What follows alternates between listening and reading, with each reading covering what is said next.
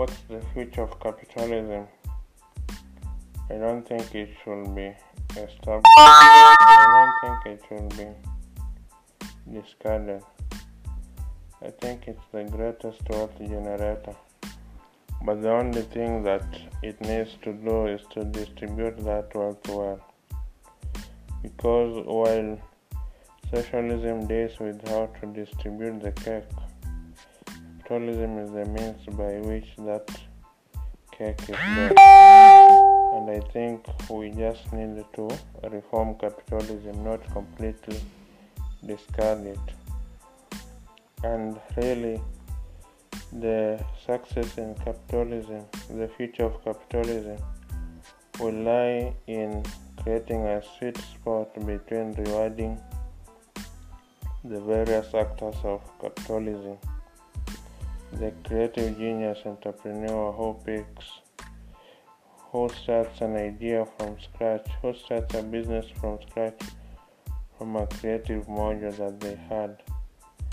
And then the crea- and then the precision expert consultant who takes the low hanging fruit of the creative genius entrepreneur and scales it to even greater heights and then the transactional worker, the receptionist secretary, the physical worker who connects the dots between the creative genius entrepreneur and the precision expert consultant. So you, once you find the right formula for rewarding these three cadres, that is the creative genius entrepreneur, the precision expert consultant, and the transactional worker, will found we will have found the solution to spread the fruits of capitalism to the farthest corner. Because right now, for instance, uh, in America, the creative genius entrepreneur is rewarded more than the expert and the transactional worker. And in the Scandinavian countries, the transactional worker and the precision consultant are rewarded more than the creative genius entrepreneur, such that in these countries the spirit of entrepreneurship is stifled. For instance, uh, think of the founder Linus Torvalds of the Linux operating system. If he had been the, in the United States, most definitely scaled his idea to be a multi-billion dollar co- uh, software company and given Microsoft a run for its man in the operating system industry. But he had to turn his idea into a non-profit since in the Scandinavian countries there is a lot of wealth shaming.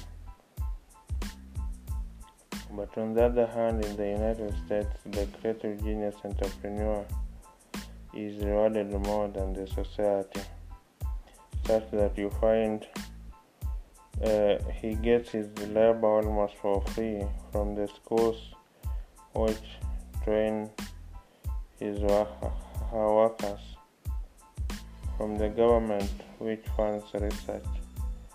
For instance, the internet was a government funded in the United States government funded project, but it has spawned multi billionaires who have not equally returned that worth to the expert who founded the internet and the transactional worker who worked on the internet. So these are the dynamics of capitalism.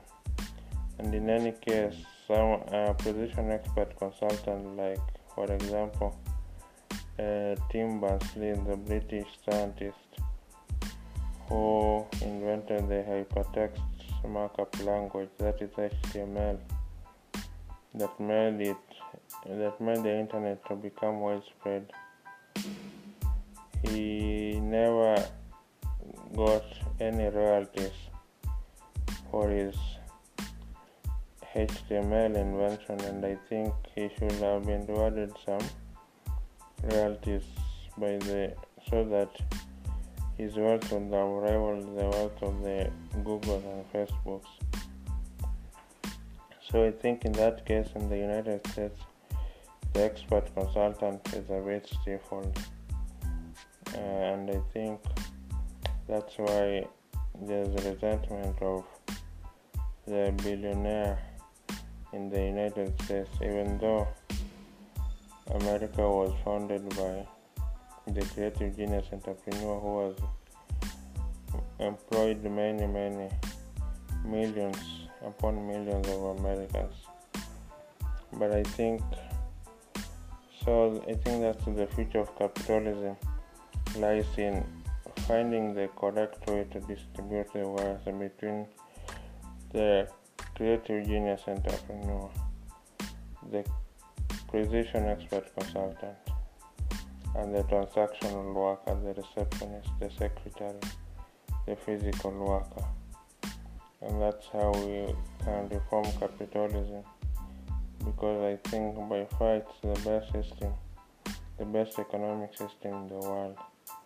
We just need to ring fence it by a thousand rubber bands, and I think it will work just fine for everyone and eliminate the not necessarily eliminate but provide the equality of opportunity so that everyone that has a great idea is able to be availed with the correct funding, mentorship, capital, markets, infrastructure to make the idea go live to the market.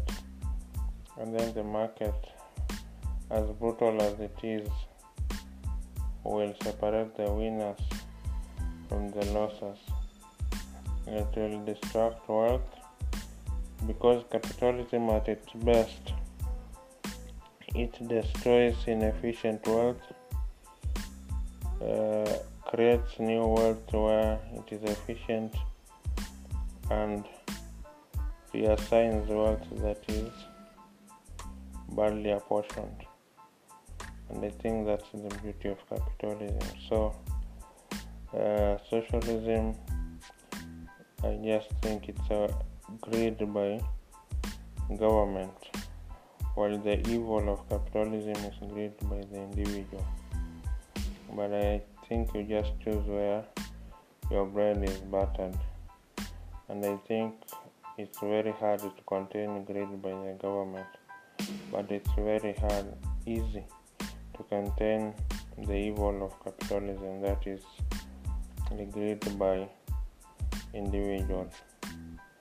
So, hola capitalism, the future economic system of the whole world.